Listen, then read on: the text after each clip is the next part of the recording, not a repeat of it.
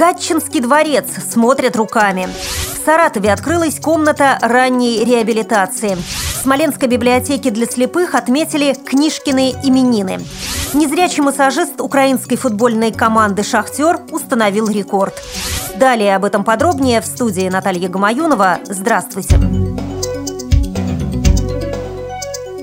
В Государственном музее-заповеднике Гатчина начали проводить необычные экскурсии для слепых и слабовидящих детей от 7 лет. Первая часовая прогулка по парадным залам Гатчинского дворца под названием «Ощущение дворца» была организована в феврале этого года.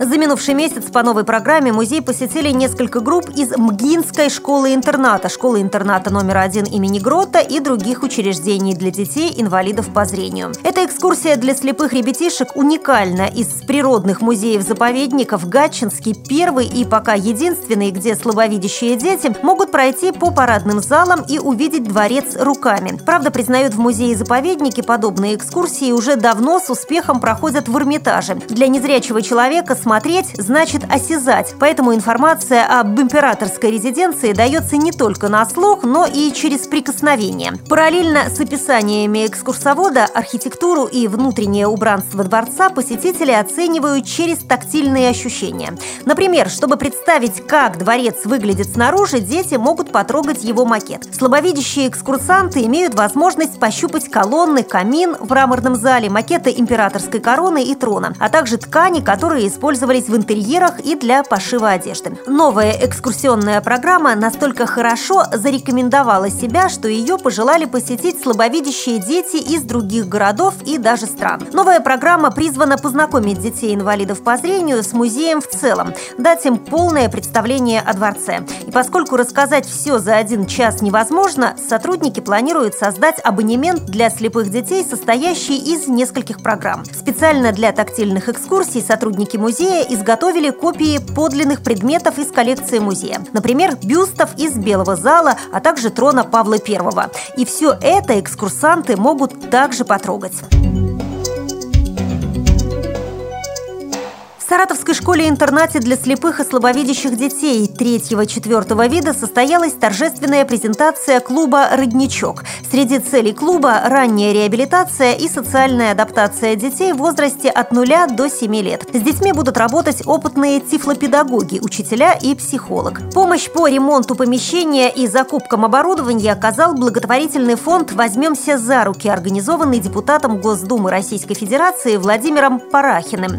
По словам тифлопедагога, тифлопедагога Людмилы Мясниковой ранняя реабилитация в Саратове фактически отсутствует. Незрячих детей в специализированные детские сады не берут, потому что они не могут себя обслуживать. В итоге в школу дети идут абсолютно неадаптированными к нормальной жизни. Смоленская областная специальная библиотека для слепых провела праздник книги для воспитанников Смоленской специальной школы-интерната для слепых и слабовидящих детей. Маленьким гостям библиотеки подарили новую тактильную книгу, изготовленную руками специалистов библиотеки Светланы Павловой и Анны Базылевой. К книге и музыкальные инструменты прилагается диск с записями. Ребята смогут услышать, как звучат инструменты, с которыми они познакомились.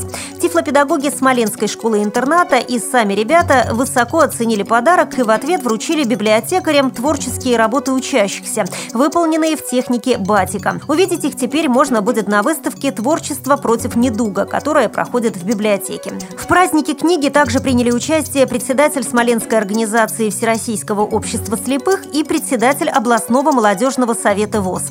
Они рассказали детям о деятельности ВОЗ, познакомились с наиболее востребованными профессиями, в которых могут работать слепые и слабовидящие.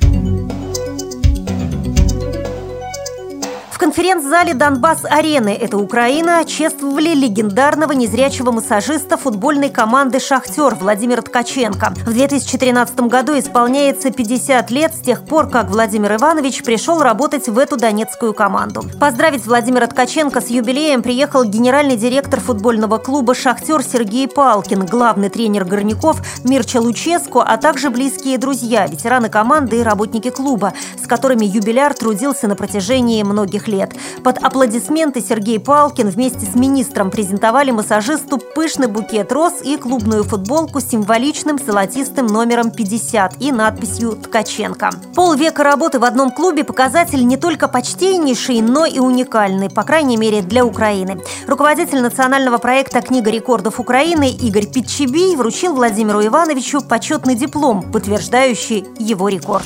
При подготовке выпуска использованы материалы газеты «Невское время», информационного агентства «Версия», город Саратов, сайты Департамента Смоленской области по культуре и туризму, а также материалы местной печати. Если у вас есть новости о жизни незрячих и слабовидящих людей в вашем регионе, просим сообщать нам по адресу радиовоз собака mail.ru. Вы слушали информационный выпуск.